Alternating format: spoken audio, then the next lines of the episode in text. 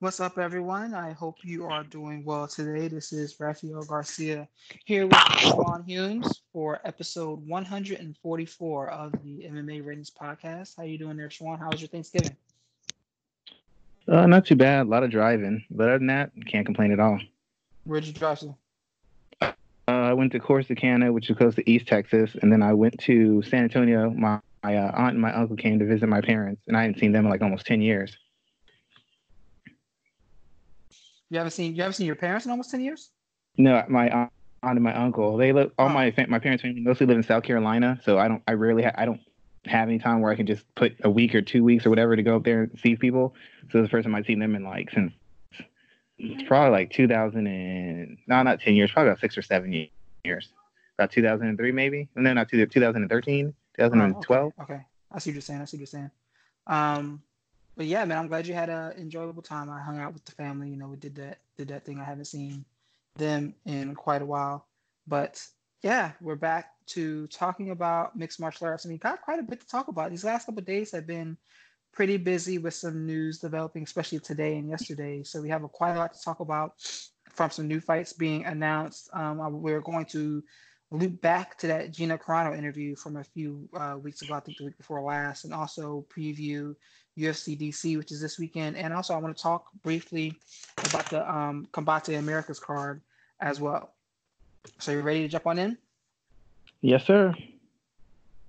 So let's start. Um, let's start about a couple of these fight announcements that went off, and I want to start. We're going to get to Donald Cerrone versus Conor McGregor in a moment. Let's talk with some of the bigger news that came out today with Frankie Edgar, who's stepping in to face Chan Sung Jung at UFC South Korea on December 21st. Now, what's interesting about this is that Edgar stepping in to face the Korean Zombie. He was actually they were supposed to fight each other, I think maybe last year, but that fight fell out as well. And what's interesting about this is that Edgar stepping in to fight him at 45, but he's also still booked to fight Corey Sandhagen, which is about a month later at 135 in Raleigh. So there's a couple of different things, a couple of different thoughts I have about this um, about the situation here, Schwan. I'm gonna let you start first. What is your initial reaction to Edgar stepping in on late notice to fight the Korean Zombie in probably less than 14 days? Yeah, less than 14 days. Uh, he's just obviously he's he's trying to stay in the uh, mix for a title shot or or or to stay in relevant. I mean, Frankie Edgar's really. I mean, it essentially seems like he's just trying to stay close to top shot. He's thinking that maybe if he beats this guy and then something happens in the Holloway fight, he might have another opportunity to be in play for a title shot at featherweight. I mean, he's still a big name. He still has some cachet, and if he he beats the Korean Zombie, that's that's a win that means something. That that's still an impressive win. And the other guys who would be ahead of him right now. He's beaten quite a few of them. He's already beaten Jerry Jeremy Stephens. He's beaten uh, I forgot the guy who just beat Jeremy Stephens, the uh, Yair Rodriguez.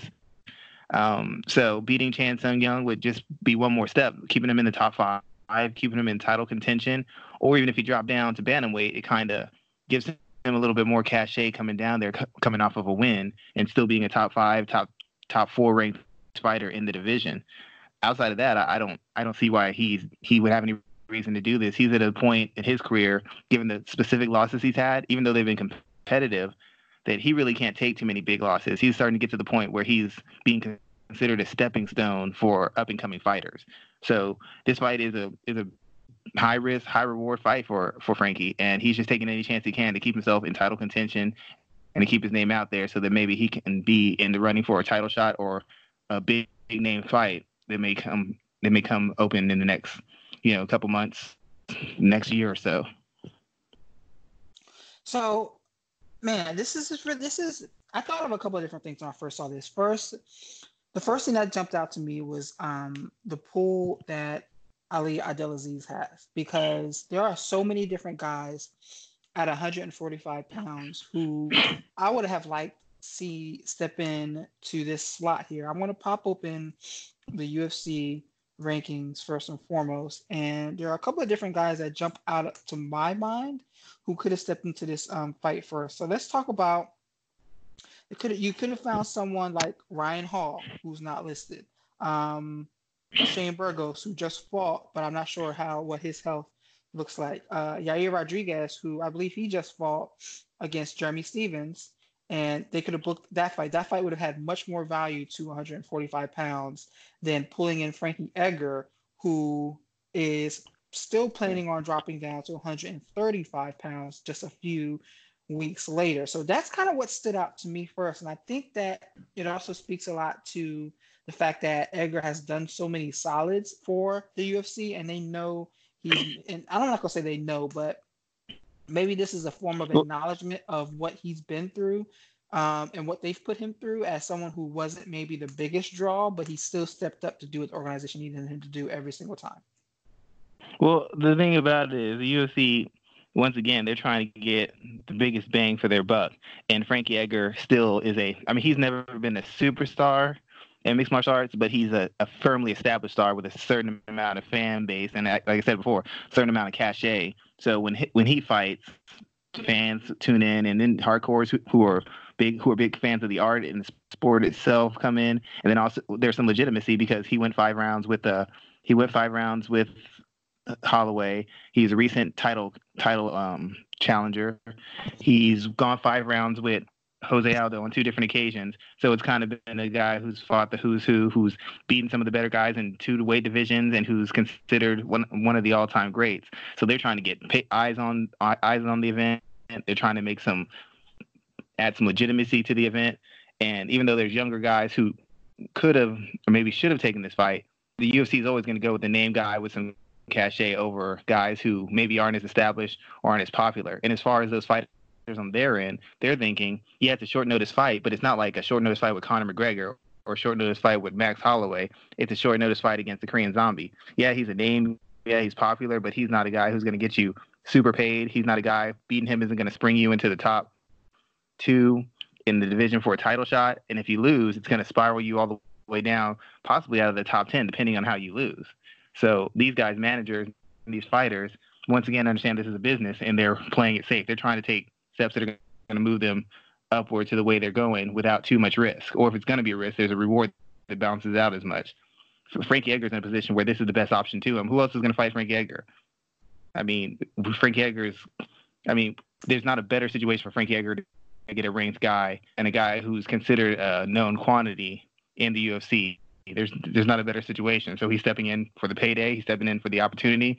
He's stepping in for what he could do for him to put a win together. But I don't see see I don't think I totally agree with you there because you just said who else will fight Frankie Edgar? Corey Sandhagen. And Corey Corey Sandhagen is ranked number three in the bantamweight division. If he wins that fight, um, I think he's next in line for a title shot at 135. He will. I, I think if if Edgar was to win that fight, focus on 135, go out there, look great against Corey. I think he leapfrogs Aljamain Sterling, who's injured right now, and Marlon Moraes just lost to Henry Cejudo. So there's no one else for um, that 135 pound title. Well, but he's putting I mean, that he's putting that opportunity at risk by taking this fight. Yeah, well, I, I, I'm thinking I'm thinking A, it's a payday thing, and B, I still think he's trying to trying to prove some some validity in that in that division. Uh, I don't know that the bantamweight division is something that he wanted to do. I think it's kind of something that he's hit a brick wall at featherweight, and he realizes he hasn't moved down to to be a viable challenger. He's already challenged for the title three times at featherweight. I mean, how many more shots is he going to get? He's already beaten everybody else he can beat. If he beats anybody else, it's just rematches. They're not going to help him. Even if he wins again, if he loses, it's terrible. If he wins, it's not that good for him. Bantamweight would be a division where he'd be new and he has some more opportunities. Open, he has some more opportunities coming in as a guy who's fought at a higher weight division, was ranked in the top five, top three in those divisions, and that would help him. But I think the bantamweight decision is being made because he didn't win the title shot against Max Holloway. If he won it, I don't think he would drop, and I think he still would like to be able to compete in the featherweight division. I, that's just my belief. I don't have nobody's told me anything. I don't have any reason to believe that as far as facts, it's just what I believe. I believe he's being forced to move down 35 because he's hit a brick wall at, at 45. But if he wins this fight, he very well could be in position to possibly um, challenge for a title shot. You know, let's say he wins this fight, then he and he comes out fairly unscathed, and then he beats Sandhagen. He could technically be speaking, be a title challenge, be open in title contention in two divisions. See, I just retweeted something from Luke Thomas. It's actually pretty interesting that um, kind of harks onto this. He's looking at the last three guys that Korean Zombie has fought since returning to the UFC. Renato Moicano, he KO'd him. Yair Rodriguez had to go to the hospital after barely winning that fight that he was losing in the waning minutes of that fifth round. Then Dennis Bermudez, he knocked him out too. So how are we going to think that Edgar, who is a fighter who historically takes a lot of damage, how do we expect him to come out of this fight unscathed to fight a month later? I personally don't think he will. I, I personally don't. I personally don't think he is. I if he fights, this should be a back and forth fight. Then again, when you're taking as much damage as the Korean Zombie has, you never know when you, your chin is going to go. A la when Frankie fought Chad Mendes. Chad Mendes had been on a run and he'd gone toe to toe with Aldo. I expected Chad Mendes to steamroll Frank Edgar. And the first time Frank, Frank Edgar touched him, he knocked him out. So when you take as much punishment as Chan Sung Jung is, you never know when your chin is going to completely go out. So there's always that shot. But that's what I'm saying. I really think they're A, paying him a little bit more money than normal. And B, I think he really wants to stay in the mix at 45. I really think the bantamweight thing was only because he hit a wall at 45. If he won, won the title, it wasn't like he was going to win the title and then drop down like like um TJ Dillashaw wanted to do, win the two weight classes, he he would have stayed at featherweight. The only reason he's doing this now is because, like I said before, he doesn't really have any avenue to the title unless Max Holloway loses to Volkanovski. Then everything kind of turns on its head, and he has some more opportunities. But um, otherwise, he, he has no way. So he'd have to move down the bantamweight. And in moving down the bantamweight, he's trying to take the quickest path to a title because he knows his time in the sport is short. So in my, my mind, he's taking this fight because he wants to stay in contention at featherweight. I'm not saying that's what's going to happen. I, I don't know, but that's that's how I feel about it. So let me ask you this then. Last question, and we're going to move on to the next topic here. How much of a of how much value does this win have if the Korean Zombie wins? Where does this put him in those rankings? Because right now you have uh, Volkanovski who's sitting at one. He's fighting for the title. Ortega, who was originally supposed to be in this fight, pulled out. You have Aldo, who's moving out to 35. You have Zabit, who is who just coming, who's coming off of a win, but a win that people are still kind of skeptical about. Edgar's at five, and Yair's at six, who just beat Jung and is coming off of a win over Jeremy Stephens as, as well. Um, I mean, anytime you beat a legend, and the UFC really likes when you beat name guys. I mean, let's face it, they've had guys who aren't even really in contention who have a name, and some guy beats them, and all of a sudden they're in title talks. So this, this fight, a win over Frank Edgar still means something because, especially if it's a finish, because Max Holloway didn't finish him. Most people at, at featherweight haven't. Only person who did was Brian Ortega. So a win over Frank Edgar, while not while not quite as impressive to me as it would be over Ortega, it does come. Like I said, it's going to have more eyes on it it's going to have more, more cachet because of Frankie Edgar's name value, and it's a and it's a good chance of um, him having an opportunity to further move up and be in title contention. He beats Frankie Edgar. I, I figure he's going to be in that top three, top four. I mean, he'll be clearly ahead of Yair, even though Yair's already beat him. He's that fight could have went either way, and a win over Frankie Edgar, who's already beaten Yair and beaten the majority of the featherweight division, does something to recharge his career. I don't necessarily know he gets a title fight right after it. I doubt it. But if if Holloway loses, you know everything's turned upside down. He has his opportunity, and even if Holloway Holloway wins, Holloway versus the Korean Zombies is a fight that people could get excited for. You know, two guys who are high volume, high impact, known for their conditioning, known for their ability to take punishment. That's a fight you can sell. So I, I, think it I think it reestablishes them. I don't know makes him a legitimate title contender, but I know it reestablishes them. But when you have his kind of fight style and his kind of cult fan following, you never know what doors it could open. True, very true. So let's keep moving it from there. Let's talk about the next fight that was announced today. Like I said, we're going to get back to um, Cerrone and uh, McGregor in a moment. Daniel Pe- Pereira and Diego Sanchez at UFC Rio Rancho on February 2nd. Now, a lot of people were surprised that Diego got this fight because he never even really had a contract.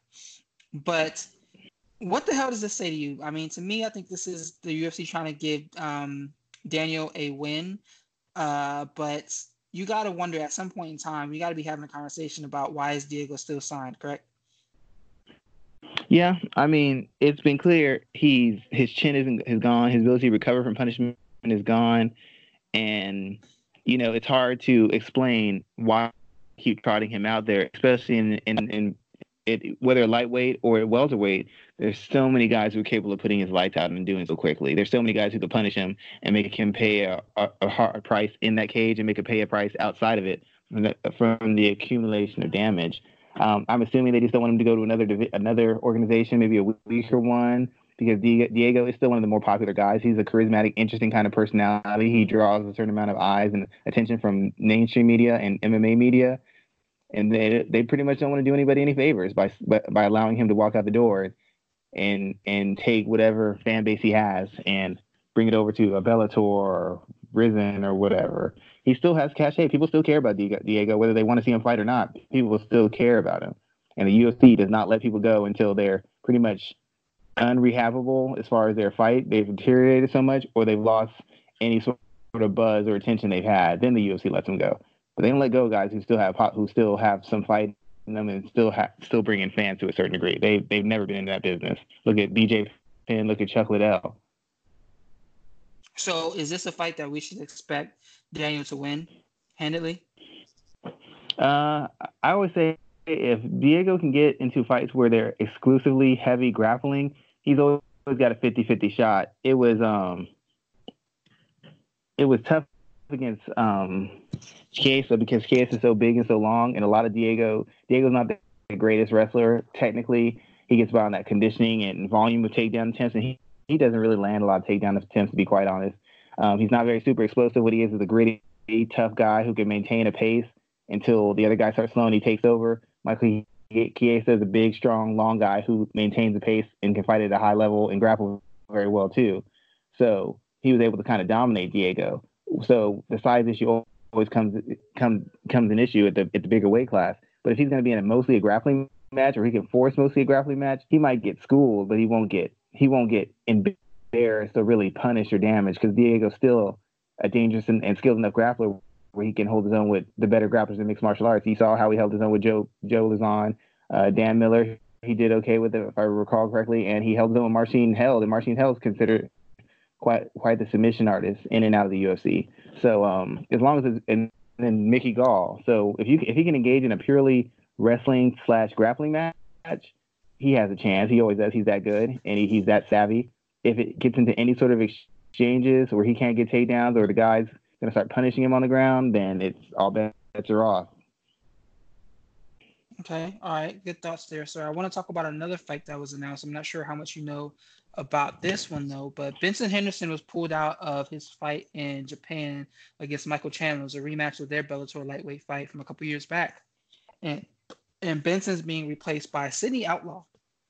Now, Sidney Outlaw, he's just recently fought Roger Huerta and defeated him, and he's appeared on Dana White's uh, Contender Series where he won a decision victory. What are your thoughts about this fight here? Is this a, is this a fight that Sidney could win?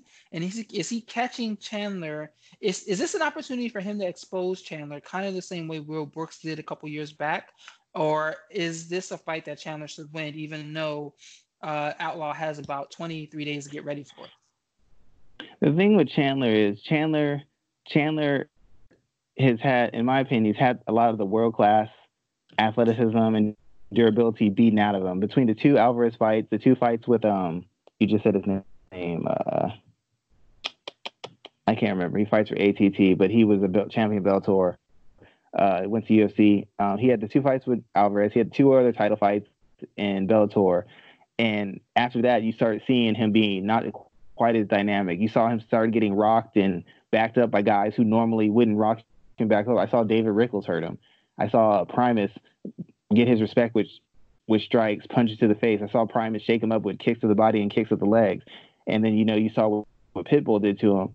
Um, he's not he's not the same fighter. He's not as durable as he used to be. I'm not saying his chin is gone, but he's not as durable as he used to be. He doesn't recover from punishment as quick as he used to be, and he's not nearly as dynamic and explosive as he used to be. That's a combination of extended fight career and being very active and taking huge amounts of punishment and basically four fights in a row. Um, this is the most vulnerable you're going to get Chandler at. I thought if Benson Henderson fought him, Benson would beat him. I was pretty secure Benson would beat him. I'm not saying this guy will, but this is going to be his best shot because you can you can catch. Chandler's not is willing to get into striking exchanges anymore because he knows he can't take it anymore. He's got a lot more methodical, a lot more careful. Some people say that's a growth in his technique. It's not really growth in his technique. He just understands he can't, can't fight at the pace and with the intensity and the offensive aggression that he used to because he can't handle the price, the cover charge for fighting that fight. So does Outlaw have a chance? Yeah. Chandler's not who he used to be. His chin's not what he used to be. His athleticism is not what he used to be. And his aggression and his ability to completely dominate isn't what he used to be because now he's a, he's concerned with what's coming back at him. And um, so that gives this guy a chance. But as far as what they've accomplished, they're two different calibers of fighter. So if you go on paper based on accomplishment and skill set, Chandler should win this going away. But as I said before, Chandler's not who he used to be, and I, I personally think he's vulnerable. I mean, he he's been hurt, injured repeatedly. He's just not the same guy. So if you're an up and comer trying to make a name for yourself, this is probably the best case scenario you could expect for. It's a last a late replacement, so Chandler's not gonna have a ton of time to do research and make adjustments, and that matters in fight game. And Chandler's vulnerable. He's been exposed. He's not. He's been exposed for the limited technician he is. He's been exposed for not being as durable as he used to be. And those two and durability was a long way in mixed martial arts. And if he don't have it, any fight's up for up for grabs. And I don't think he has it anymore. True, true. I always Michael Chandler is an interesting character to me because I love watching his social media posts. The dude is always in the gym putting in work.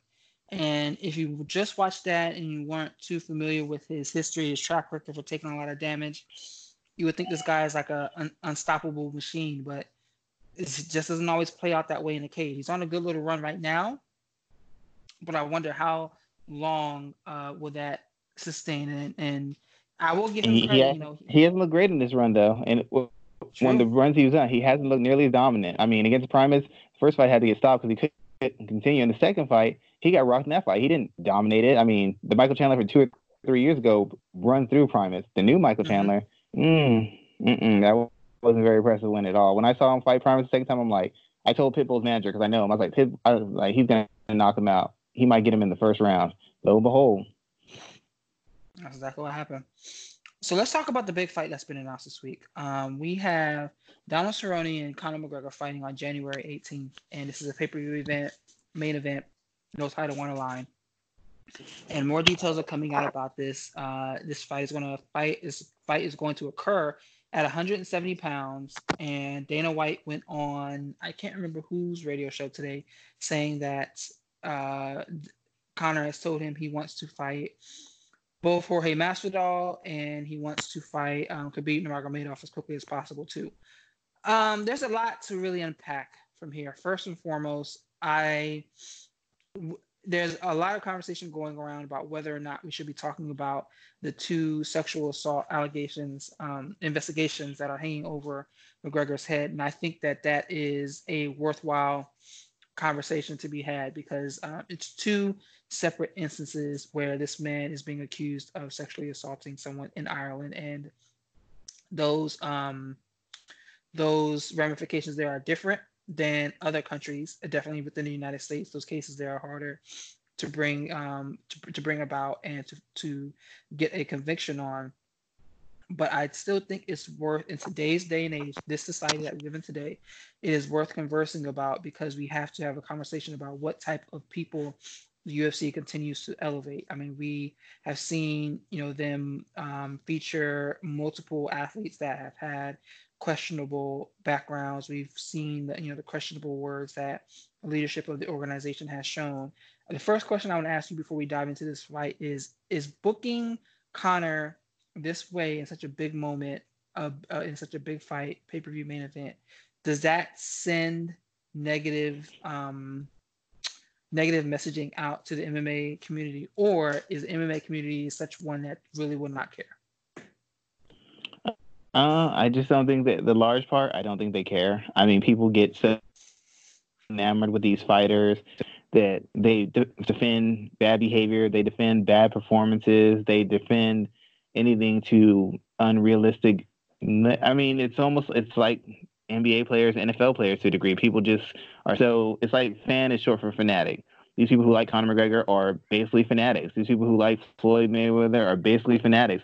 There's nothing you can say unless you show them actual legitimate proof of something happening that um is going to make them turn on the fighter. And even if you show them irrefutable proof, they'll still find some way to put that fighter as a victim because they're not just a fan of them, they're living vicariously through them. There's a lot of people who are living vicariously through Conor McGregor, just like they live vicariously through um, Floyd Mayweather. It's like that's that's who they want to be. That's how they want to be. That's the life they want to live, and they they're not going to let that person be torn down because tearing that fighter down is like tearing themselves down, and they're not going to hold that fighter accountable because holding that fighter accountable is like holding themselves accountable, and they don't want to. So most MMA fans in general aren't going to care. The, the Conor McGregor fans definitely are. There's going to be a segment of fans who don't care, but it's not going to be enough that it's not going to get that it's going to impact the bottom line. And I hate to say this, even with the sexual assault and things of that nature, the fact of the matter is that just makes it a bigger story. He's a big star in the middle of this all this drama nonsense and this unnecessary drama, these horrible acts he's been accused of. It's just going to bring more attention more attention to UFC, more attention to Conor McGregor for a bigger paycheck for the UFC and a bigger paycheck for Conor McGregor. Think about how much, how many pay per view fights Floyd Mayweather fought. So when he fought Miguel Cotto, who everybody thought he was going to wipe out, but people knew Floyd was going to jail after that. So a lot of people paid in to see that fight, even though it wasn't supposed to be competitive at all. Part of it was for Floyd. Part of it was because you don't know what's going to happen to Floyd after he goes to prison. And after he got out of jail, he had a really high selling fight once again because the people wanted to see what he was like after he got out of jail. So these sort of things, uh, they disgust a lot of people, but they also embolden a lot of the fanatics of, and the supporters of that fighter. And until something gets proven where he's actually guilty, uh, a lot of guys are just going to stand and stand and deliver on for Conor McGregor. He doesn't have to say a word. His, his fans will do the talking for him. So there's a lot to really break down there, um, and I think like, this show alone isn't long enough to really kind of cover that. And I agree that we are a part of an industry where people don't care. That doesn't make it right. Uh, there are a lot of voices saying that we need to be having more conversations about this. I mean, it's even getting to the point now where media individuals, when they have these athletes in front of them, they don't even ask questions. That's what I really have a problem about. There isn't an effort to put these individuals on the spot and say, "Hey." what are your thoughts about this? What do you have to say about this? What do you have to like? It's it's almost as if they don't ask those questions because they can, can I ask you a question? The ramifications. Yeah, go ahead. And and this is this happens in NFL too to a certain degree, but it's a little bit different because of how they you know they keep security and they kind of those guys those guys have a lot of money to lose, so they're a little bit more careful in how they respond. But do you think part of the reason these guys don't say anything is because you are dealing with a fighter? What if he gets mad at you? What if he confronts you? Now, once again, and I'm not trying to make it seem like I'm a badass. I'm clearly not. But you know, I've trained before, trained with fighters, spar with fighters. I don't have this weird sort of inherent fear of fighters like most people do. Because most people, most people who are fans of mixed martial arts and boxing don't. They most combat sports they don't they don't do the sport. So there's a there's a certain amount of unknown there, and some of the some of the people who cover the sport don't really they don't have any sort of concept of martial arts or con or violence or anything like that. So I think some of it is not wanting to lose access. I think some of it is they're actually scared of what might happen, you know, because it it's it's it's a fighter and they don't want to confront him because you see him in these articles. Da da da da da da da. He's a coward. He's this. He's that. It disgusts me. And then they get an interview and no questions, nothing. Just sit there dead silent. Um, like Where's that I don't energy? think that's a part of it because I think I'm that we live in a world where if someone was the let's say let's say I'm just going to throw in let's say fighter A was uh, approach reporter being like slap the shit out of him. Um, we live in a world today where there's ramifications for those type of, of, of actions. Yeah, you might have a black eye, you might have a busted lip, you may get cut or something like that, but there's legal ramifications that would help deal with that. That's why you don't see it that's why it's. I mean, I can't I, think I'm, of a time I'm not saying it's not. I'm, I'm just, I'm just saying, like, even if you know someone can't do something to you, there's, you know, Quinton Rampage Jackson had a lot of money to lose, but when he gets in people's faces, they get real nervous. You know, you still get paid, but what am I going to have to go through to get that money? What am I going to have to go through for him to, you know, maybe not even really deal with any repercussions? He might just get a slap on the wrist get probation after he beat me half to death. I'm, I'm, it's just something I thought about because a lot of people talk really, really hard on these on these shows, and they talk really, really hard in their articles, and then they're in the same room as this person, and I don't hear none of that. And they're like, well, it's just professionalism. Well, your professionalism only carries over in interviews. It don't cover. It don't carry over in your podcast. It don't carry over in your TV shows. It doesn't carry. It's something like Greg Hardy once said. He told Ariel Helwani this, and he said, you know what? I don't have a problem talking to you because you maintain the same energy on your show and when you're talking to me face to face. These other people I don't want to talk to because I see their shows, I hear their podcasts, they talk one way there, and then when they get in front of me, they ain't got none of that energy. They change it. And I'm like, what changes? Except he's there in front of you. Say what you gotta say. If you if you're gonna say it like that, like Mike, like Mike says, say it with your chest. And they don't say it. They get real. Well, I need to ask you this question. That's not what you said in your article. That's not what you said on your podcast. You didn't say that. You said he was a coward. But now you're like, well, did you think you made bad decisions? Eh, either they're really unprofessional or they're scared. I, I don't know which one it is. I think it's a lot to unpack there, man. And I, and I, I don't know. Um, I think it will be an interesting conversation to have with some individuals. But um, yeah. So let's let's move on from that aspect of the fight.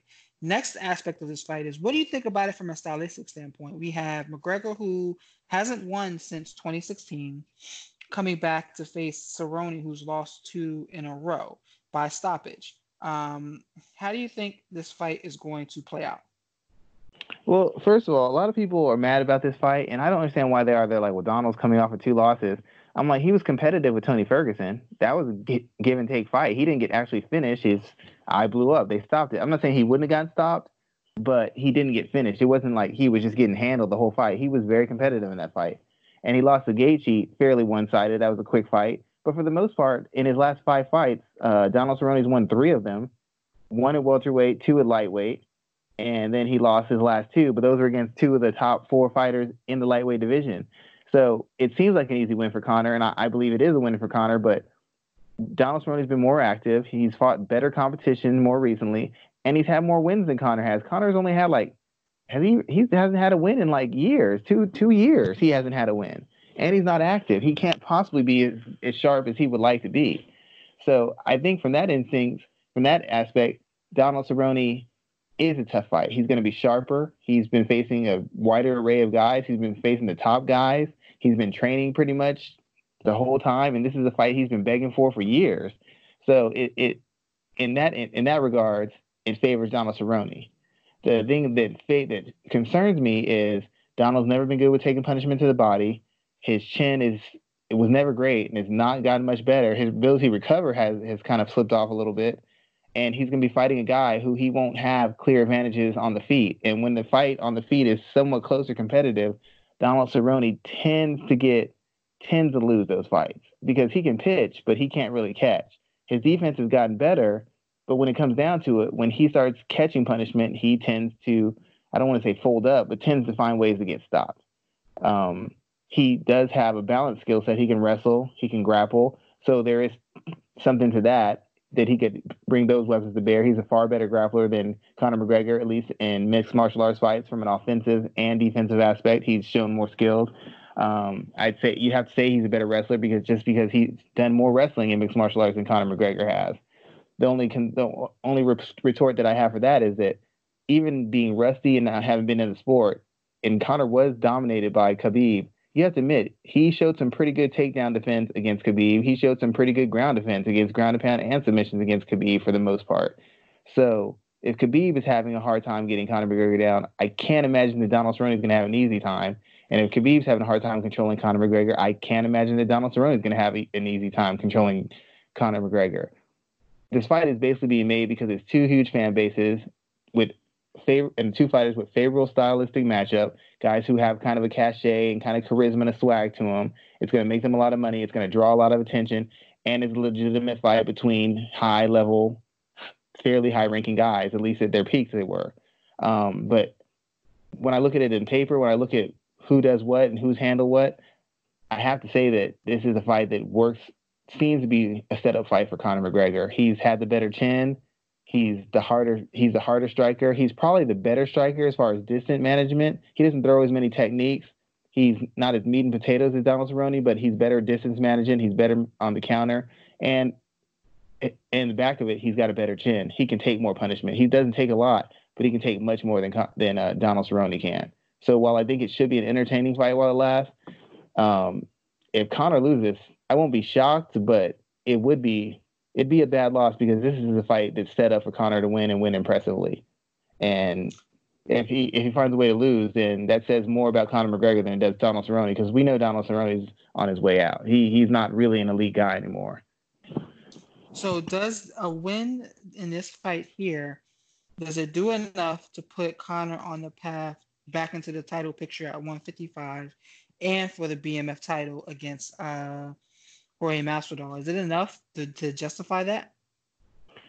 It's really not.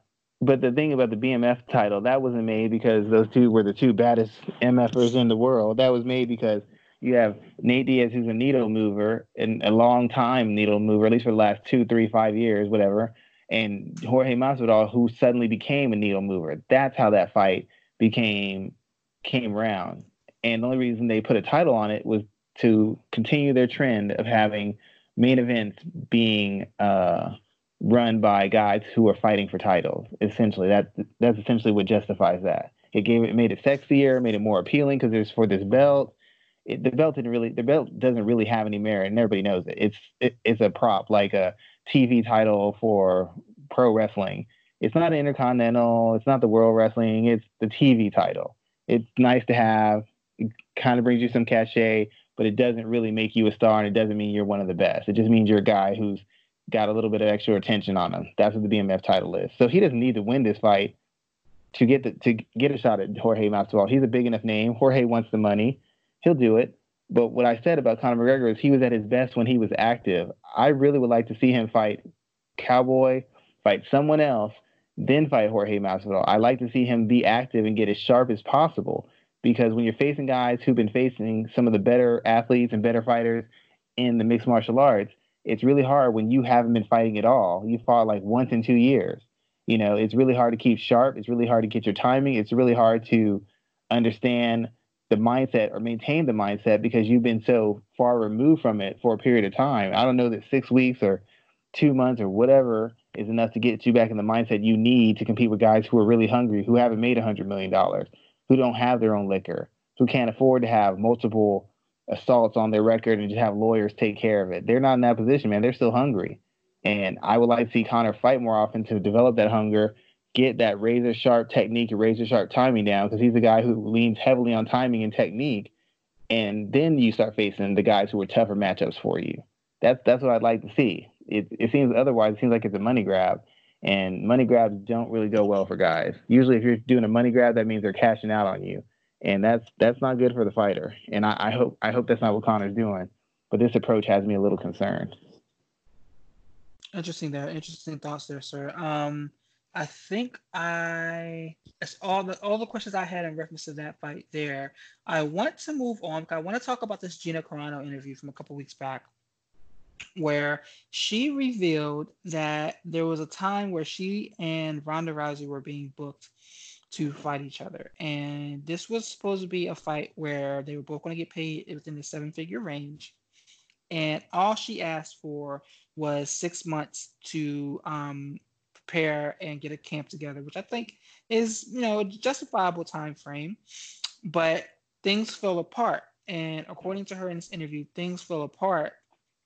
And I also would like to add Dana White has not um, actually answered any questions about this interview since or yet.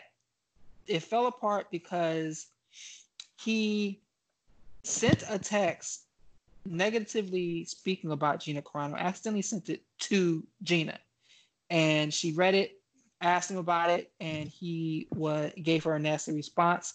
I, I would assume he didn't notice it that it was her responding, but that led to the fight falling apart. So there's really a lot to talk about here because that's the type of fight that not only sells out arenas, but that's the type of fight that gets everyone on the card paid and they make so much money off of that event. I mean, thinking about back then, this was probably back before Conor McGregor was a thing. This was back when you know they were still looking for a new star within the organization, and they could have easily built this fight to be something massive. But you see, it all fell apart here. So, what are your thoughts looking at this interview here, and what does that speak to with how business is being done within the UFC? Well, it's got to make you wonder that he accidentally sent that to her. You makes you wonder because Gina Carano, for the mo- from what I understand, Gina Carano never had any issues with Dana. Um, she's been kind of a, you know, more or less a class act in the mixed martial arts circles and has done nothing to to disparage the sport or other fighters or other organizations since she's been away from it. She's seemed to be a fan of everybody and stick up for everybody and be respectful of everybody, whether it's Cyborg, Ronda, or anybody else. She never seemed to worry about they're taking my spot or I'm not the I'm not the girl anymore. She never seemed to talk about that kind of stuff. She seemed beyond that kind of stuff. So to hear that Dana was making these kind of comments about somebody who he really should have no issue with, I don't know. That seems. Little, I don't know about everybody, but that seems a little concerning to me because if he's saying that about her and that just slipped out, what do you think he's saying about somebody he has real beef with? You know, mm-hmm. like a Tito Ortiz or a Cyborg. You know, what is he saying about them? Because he, he really don't have issues with Gina Carano. He hasn't dealt with her enough to have issues with her. So if he's saying that kind of stuff about her to Ronda, a what is that? It kind of makes you wonder what kind of conversations were him and Ronda and him and some of his favorite fighters having about fighters he doesn't like. And B, what is what is his opinion of these people and how does that impact how he lets them prepare or the opportunities he gives them? Because here's somebody who could have made him a ton of freaking money, and if Ronda beat her, which given how she did it against Holly Holm, there's no guarantee she beats her, but who, who could have done a lot for Ronda's star power and done a lot for the UFC and other fighters, and he was willing to put that all on the line, you know, risk that by talking in that manner about her you know, it just makes you wonder like how does he do business? What is he what else are we missing? What else doesn't get out? Because that wasn't supposed to clearly wasn't supposed to get out there. And I don't think she was supposed to discuss that, you know, outside of their conversation. Well, I'm sure she could she could discuss whatever the hell she wants. She's not a contracted UFC um, fighter. Well, she can, but you know, pe- people are scared of him. People are scared of Dana. They people who can't stand Dana. I know because I talked to their training partners. They can't stand him, but they're never going to say anything because they don't want to risk fighting the hand that might feed them because he has some pull. Gina Carano's in a different space. She doesn't need this. Just like Conor McGregor doesn't need this. People don't need to act differently. I would. I'm not going to say Conor McGregor doesn't need this. I'm, I'm going to. I'm going to push back on that one a little bit. Gina's in a different space. I mean, hell, she's on The Mandalorian, which is the biggest um, piece of content that's on Disney Plus right now. She may not be the that's greatest true, but, actress, but, she she didn't make 100 million. She didn't make 100 million one night. True, correct, correct. And but Conor can't make 100 million uh, right now either. But that that's like that's another conversation like for uh, another day. Um, what do you think this fight, would have looked like though had it actually went down? Uh, Gina had a good chance of knocking her out too, because Gina's a big, strong. I mean, if the weight cut didn't affect her, because she would have fought a bantamweight. She's big, she's strong, she's physical. Uh, I don't know that she has a style similar to Holly Holm, but being that she is a striker first, I can't imagine. I mean, I can't imagine she wouldn't at least attempt to strike at range with Ronda, make Ronda ch- run, chase her, and then have her run into shots. I mean, Bethe Correia did it, and Bethe Correia was catching Ronda left and right. Bethe Correia just didn't have the power, athleticism to make her pay for it. Holly Holm did. Gina Carano did. Now, would she have been sharp? I don't know. But given how cocky Ronda had been about her striking, how aggressive she she, she liked to make fights, there's a very very good likelihood that Gina Carano could have did something very similar to Holly Holm. And Gina's a little, in my opinion, a better, little bit better puncher and hits a little bit harder than Holly Holm too, at least with the hands. So there's a very good likelihood she could have she could have put Ronda's lights out too. Once again, Ronda could have tied her up, thrown her down, and finished her too. I mean, we've seen that before. We've seen we've seen Gina be Molly mollywopped by a better, a bigger, stronger athlete before. But given how Ronda was fighting and her confidence in her striking, it's very possible we could have saw Ronda get worked over the same way Holly Holm worked her over. Very true. Very true. Um, let me see. What's the next topic we have for tonight? That's really it in reference to news bits. I want to talk. I want to jump into some fight previews. I want to quickly talk about Combate Americas, which is this weekend. I think it's Saturday as well, where we have Tito Ortiz and Alberto Rodriguez, better known as Alberto Del Rio, former WWE champion, on the main card uh, as a main event. What are your thoughts about uh, this fight here? Is this more comical than you think it would be? And basically, how long should this fight last? Because if you don't know much about Al- Alberto Del Rio or Alberto Rodriguez, he has fought MMA before. The biggest name he fought was was uh, Mirko Cro Cop, who basically head kicked his head off, clean off. Um, while he was to be fair, he would he would have done that to Tito too. To be fair, even in Tito's prime, he would have did the same thing to Tito. to be fair. Yeah, he, clearly, clearly he kicked his head clean off. Um, and he hasn't fought since 2016, I believe, maybe a little bit longer than that. Nine and five. I mean, he has a winning record as as so he's been there before, but he's 42 years old. To Tito Ortiz is 44, and Tito has been on a you know two fight win streak. He's been active. How do you see this fight going, and what's the odds of it lasting longer than one round? Uh, Tito might try to put a show on and make it more make it more uh, interesting. There's possibilities. It shouldn't go long. I mean, this guy hasn't fought at the level Tito's has. He, he hasn't fought recently. He's he's rusty. He's not sharp. He hasn't. He's only fought one world class guy ever, and he got clearly out. He got clearly outclassed by him. And I would still think Chael Sonnen and any of the guys that Tito's beat in the past couple of years would decisively beat this guy.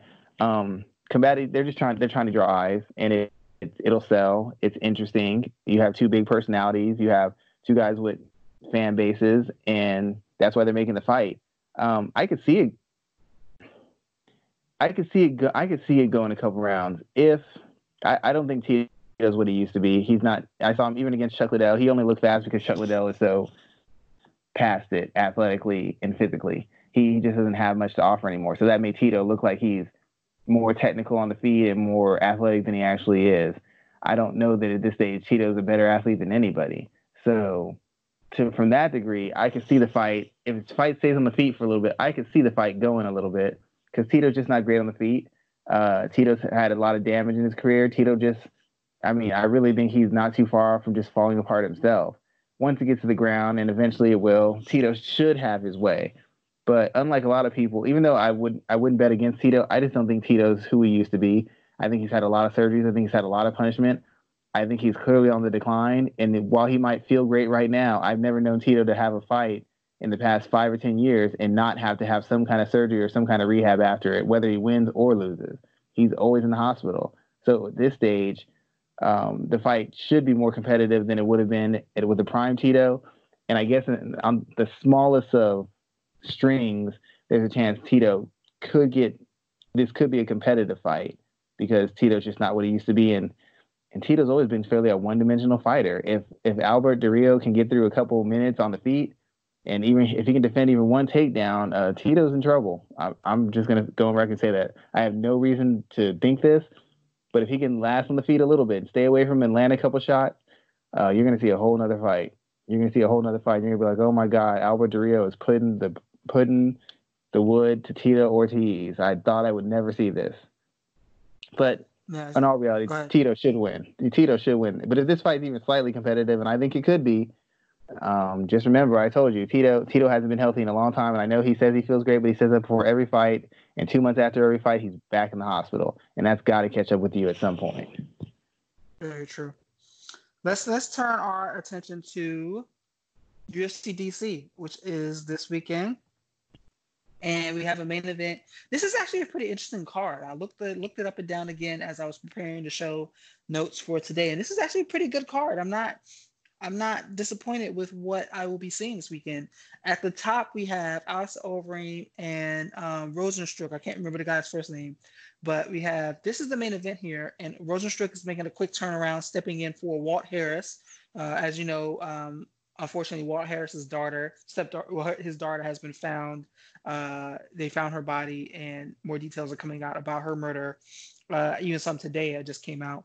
But uh, Rozenstruik stepped in to fight Overeem in this heavyweight battle here. What are your thoughts about this? I've seen you tweeting about the about the fight. And you think that Overeem's um, experience and his accuracy should come into play here. But what are your thoughts about how this heavyweight fight looks? I mean, this guy who's fighting, he's a striker. He's strong. He's athletic. He hits hard.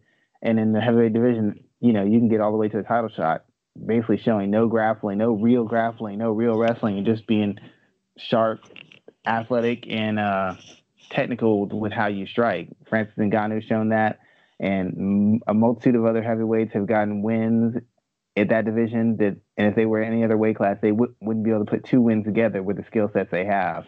Um, so on the feet, he should have something for Overeem. The the thing is, Overeem is much more comfortable in this range of fighting in this sport, and he's got enough accomplishments on his own that he could exchange the guy in close, at distance, and at, from the mid range. But as we stated, I've stated many times, Overeem is probably one of the more skilled heavyweight mixed martial arts fighters in the history of the world. He he can wrestle a little bit, he can grapple, and he can strike. He can strike in clinches, he can strike at distance, he can kick, he can punch, he can take you down, he can submit you from his back, he can wrestle with you a little bit, he can reverse you. He's just got a, a broader tool set and a deeper tool set than this guy. So this fight should, in theory, only be as difficult as he makes it. He should be able to get takedowns. I'd say whenever he wants to. When he gets takedowns, I don't. He's controlled better fighters. He's finished better fighters. He's submitted better fighters. So on paper, this should be a really easy fight for him. He has a multitude of ways in which he could wrestle him to a decision. He could wrestle him and ground and pound him. He could take him down and submit him, or he could stand on the feet and, and finish him there too.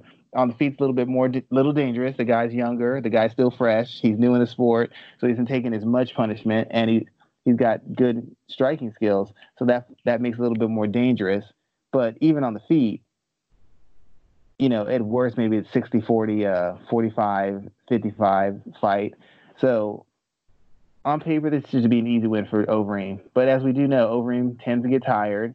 At times, he can fight in a very ridiculously stupid manner, it, it, ditching all his skills to engage his opponent in the fight they want to. And the fact that Overeem has just never really been the most durable fighter or a fighter who recovers recovers from punishment very well.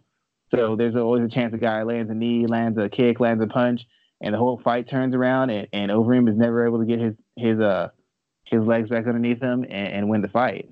But based on skills and experience and what they've done against caliber opponent, you can't you can't do anything except go with Overeem on this.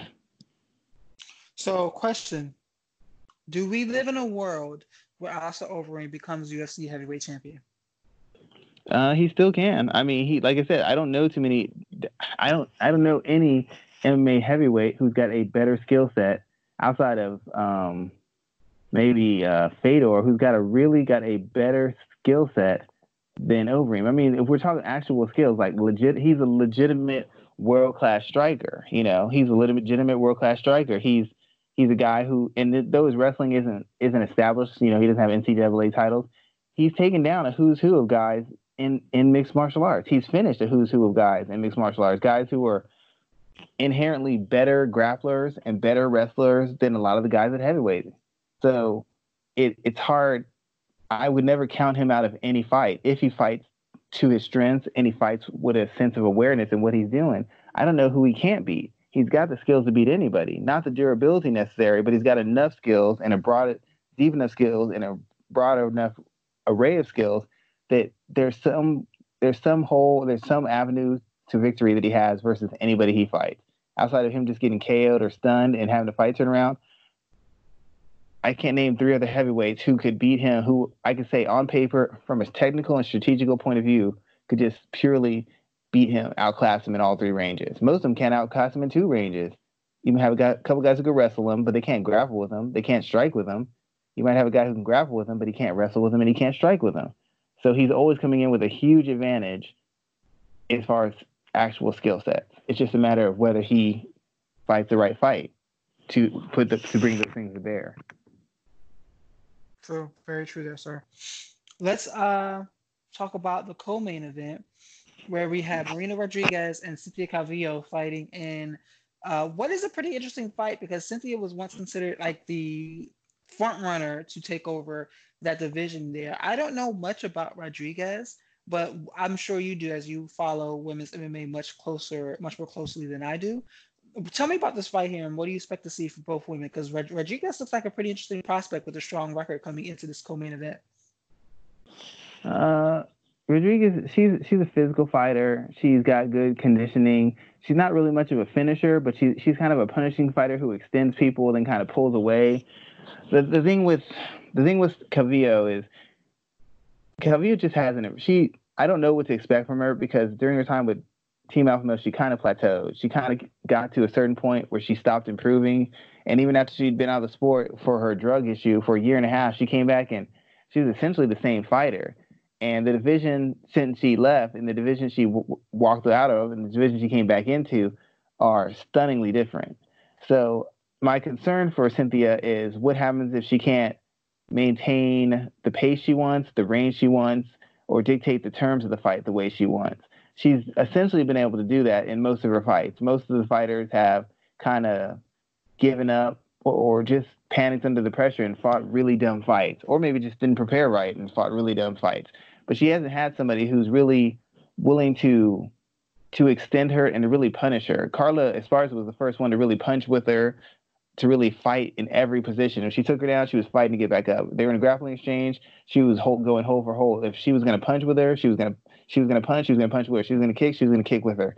The biggest thing Carla did was she fought her in every spot, in every space, in every range, in the cage. And a lot of people kind of concede things to Cynthia because they're afraid of getting in extended grappling exchanges with her. And when you do that, you let her dictate the pace. You let her determine where the fight's going to take place. You let her determine the volume, the physicality. And when you give give away that much of the fight to somebody, it's going to be a fairly easy win for them. But I'm thinking that Marina is going to really come out and try to get in Cynthia's face, and she's going to force her into some some heavy striking exchanges, and and try to really push the pace on her and break her down. I don't think Cynthia's defense is really great. I don't think her offense is really great. She's kind of just kind of with a system of fighting that's allowed her to navigate to na- navigate the holes in the majority of fight of WMMA fighters. I think when someone doesn't allow her to dictate these terms, I don't think she's the same fighter. She wasn't against JoJo Calderwood. She wasn't against Cynthia against um, Carla Esparza. And I think in this fight, um, you'll see something similar. You'll you'll see her you'll see her get walked down a little bit. You'll see her get backed up a little bit and it'll just come to a matter of how much she's improved. If she's added some new tools, then she very well can pull away and, and win this fight by finish. If she's the same Cynthia Calvillo she's been for the past two or three years, um, I think everybody's seen that. I think everybody knows that. I, I, think that's a fairly easy fighter to beat if you fight smart, and, and I would think that she would lose if she hasn't improved. Good thoughts there. Good thoughts. Let's. Um, we got a couple of fights I want to move through. Stephen, Steve, blah, Stefan Struve and Ben Rothwell. It's surprising. Well, I'm not going to use the word surprising, but you know, heavyweight fighters don't go away. These two guys are going away. I think this is a rematch. I believe. I'm not even sure. I wouldn't be surprised if they fought each other before. Uh, is this a fight to, to even be excited about? I, I'm pretty much, you know, I'm against. I'm anti heavyweight MMA, especially five round heavy round heavyweight MMA, unless if it's guys that would knock each other the fuck out. One of these two guys are, are going to get knocked out, in my opinion, and I think it's going to be Struve. Yeah, Struve, I don't think he. I mean, given all the stuff he's been through, I don't know they should even be fighting anymore. To be honest, I mean, I, I, I like the comeback story. I like the grit. I like the determination to to follow his dreams and to keep going. But you have to wonder, like, when's enough's enough? He's another guy who's taken huge amounts of punishment. The guy spent huge amount of times in the hospital.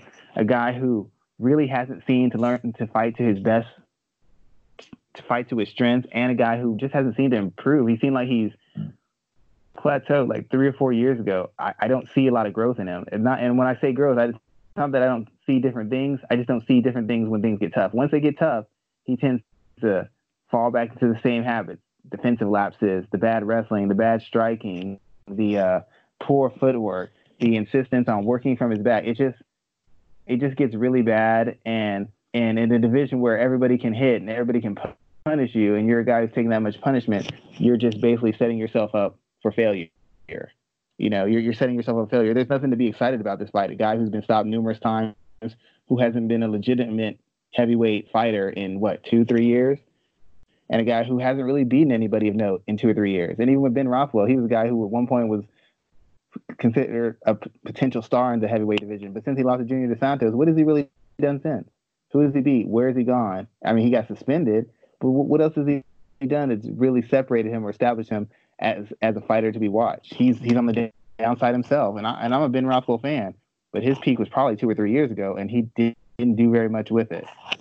And and so this is just a fight to fill space and a fight to, to eliminate one guy from the UFC. In my, in my in my opinion, one of these guys won't be here after this after this fight. And if it's not a good fight, if it's a, if it's a particularly bad fight, which it could be, because these are awful style matchups. This is not a matchup that makes for a good fight um, both guys could be out of there. I'd say Rothwell has a better chance because he still can wrestle, he still can hit, he's still fairly durable, and Stefan Struve either gets dramatically injured every time he fights, or he gets incredibly punished and, and, and concussed every time he fights.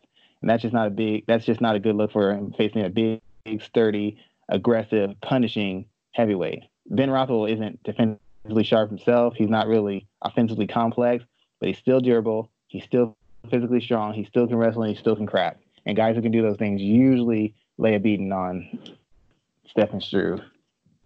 Very true. Good thoughts there, sir.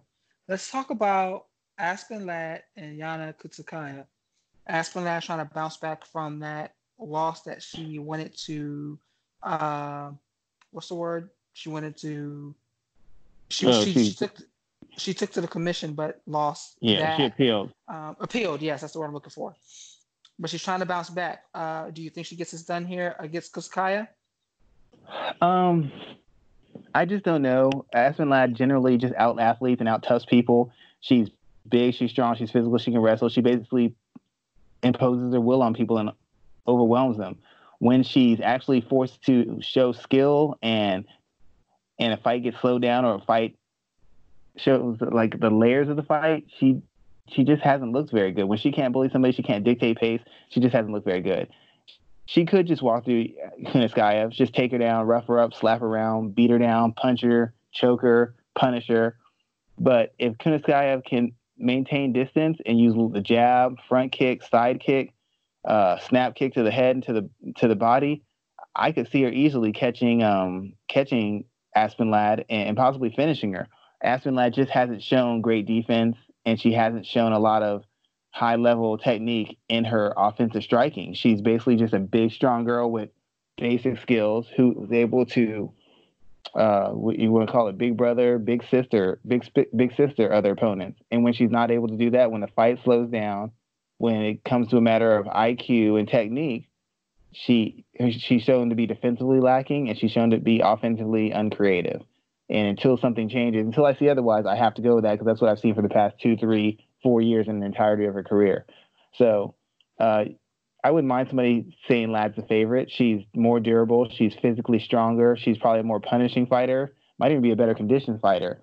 But as far as the actual skill sets, I don't think she's as skilled as Kunitskaya, and I think Kunitskaya has a very good chance of of beating her, especially if she can take her down. If she takes her down, we have a whole nother fight. If she can keep the fight on the feet, we have a whole nother fight. I just don't have a lot of faith in Aspen Ladd's skills, but I do have faith in her durability, her aggression, and her her physicality, which is generally what wins her almost all of her fights. Good, good thoughts there, sir. Last fight I wanted to kind of pick on was Song Yadong and Cody Stamann. What are your thoughts here? Um, I think they're trying to give they they want they want Song Yadong to win. I, I think Cody Stamann is a good fighter. Uh, he seems to me like a guy who had a little bit of heat coming in there, but he's more of a journeyman type. And I don't mean that as an insult. I just feel like the UFC doesn't particularly invested in him. I don't know that he's dynamically gifted skill wise or dynamically gifted athletically. He's a tough, strong, uh, seasoned fighter who's got some physicality, good wrestling, and effective, but not particularly technical striking. He ba- he basically imposes his will on the guys and breaks them down you know, sometimes getting finishes, sometimes just walking them down, punishing them, and breaking their will. But there's nothing that stands out to him. But he's the kind of guy that if you can beat him, it says that you're a certain caliber fighter. If you can beat him, it kind of puts you in a certain group as far as what the options are open towards for you moving forward. But um, I think this is a fight they they they want Stamann to lose. Stamann wins this fight. That doesn't really do much for the division to be honest, it doesn't do a lot for him either because I think people he's kind of a known quantity in the UFC right now. But if he loses this fight, it does a lot for the other guy. It kind of shows some growth. It will give him a chance to show some maturity, and it'll show that he's he's ready to move on to the next stages of the mixed martial arts and possibly start calling out those big names. Good thoughts there, sir. Uh, I'm not going to ask you if there's anything else to talk about in this card because we've already talked about enough. Let's let everybody know what you're working on this week, man. Give everybody a, a preview. Um, I really, I'm really trying to finish this. This, well, I actually have enough time where I can finish it in a couple days, but I'm trying to do this Green Arrow piece because Michael, he liked he, you know, Mike, he's into that. I'm into it too. He liked the Wonder Woman thing. He liked the Captain America, so we wanted to do one for the Green Arrow especially since it's the last season of the of the Arrow show. So I wanted to do one for the character, and it'd be just like a breakdown of like a real fight like breakdown of me breaking down his strategies and techniques, like he's an actual fighter. A lot of a lot of people seem to like it. So that's what I'm that's what I'm trying to knock out. That's what I'm trying to finish right now. Okay, good stuff. I'm working on actually a piece about Combate Americas, which should be done today, up tomorrow.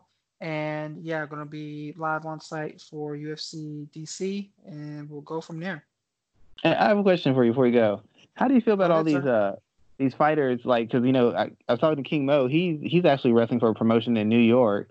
You got Cain Velasquez. You you saw what Ronda did. You know, it's like, do you think this is going to start being a vi- not maybe for a lot of fighters, but for fighters who got a, a little bit more charisma, have a, li- a little bit more showmanship? Do you think this is a viable option for them moving forward when they get out of fighting? I mean, you you've seen multiple guys who try their hand at UFC or MMA and done all right and have been able to transition it into, you know, at least open the door into wrestling careers. And some of them done quite well. Do you think this is something we'll see more and more of?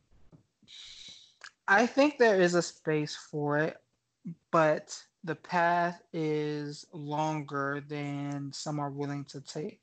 That's why I like what Shayna Baszler has done for herself. She has carved out, she's carved out that path because she, I believe, has a true love for professional wrestling. That's why you see her coming up in NXT the way in WWE the way she is, and that's why she's growing a bigger fan base um, than maybe like a Ronda Rousey was, who just leapt right to the top. Uh, so there is a value in the slow growth approach to it, and I think that more fighters have to be willing to take that route rather than thinking they're going to jump right into the WWE and go from there. Yeah, I think a lot of them. I, I always find it odd how a lot of them wanted to be put on these big cards, their big spots, but they got really offended when CM Punk got put into the highest level of their sport. It's like, well, you want to be in WrestleMania. What's the difference? You know, there's people who spent their whole lives developing this craft, and if you're you're not good at it, uh, I don't care what kind of fighter you are. I'm still going to say you're trash as a pro wrestler, and if, if that doesn't bother you, you shouldn't even be attempting to be involved in this this activity. So I, I do I I just wonder. I just see a lot. Of, I've I've I, King Mo's a big. He's a big wrestling mark. Trust me, dude. We have hours of conversation about Ric Flair. Yeah, he's always been like that. Arn Anderson. Yeah, so he he's really he's really into it. But a lot of other guys, I keep wondering if it's like you know they start looking for some shortcut, a way out. Because some people think they think wrestling's easy, and I think some fighters think it's easier than fighting, and I don't I don't necessarily know that that's true. I've never. It's not. I mean, WWE, those guys tour 330 days out of the year. Yeah. So that right pretty alone much. is, you know, major. Yeah, that's that's what I was thinking. But I, I just figured I'd ask you because since you kind of you dance on both sides of the fence and you you understand it more than the average person, I figured I'd ask you that question. Definitely, sir. Well, with that in mind, we're gonna go ahead and close out today, and um, I appreciate you taking the time to join us, and we'll be back next week. No, always a pleasure, man. You take care of yourself. Have a good weekend. You too, sir. Thank you.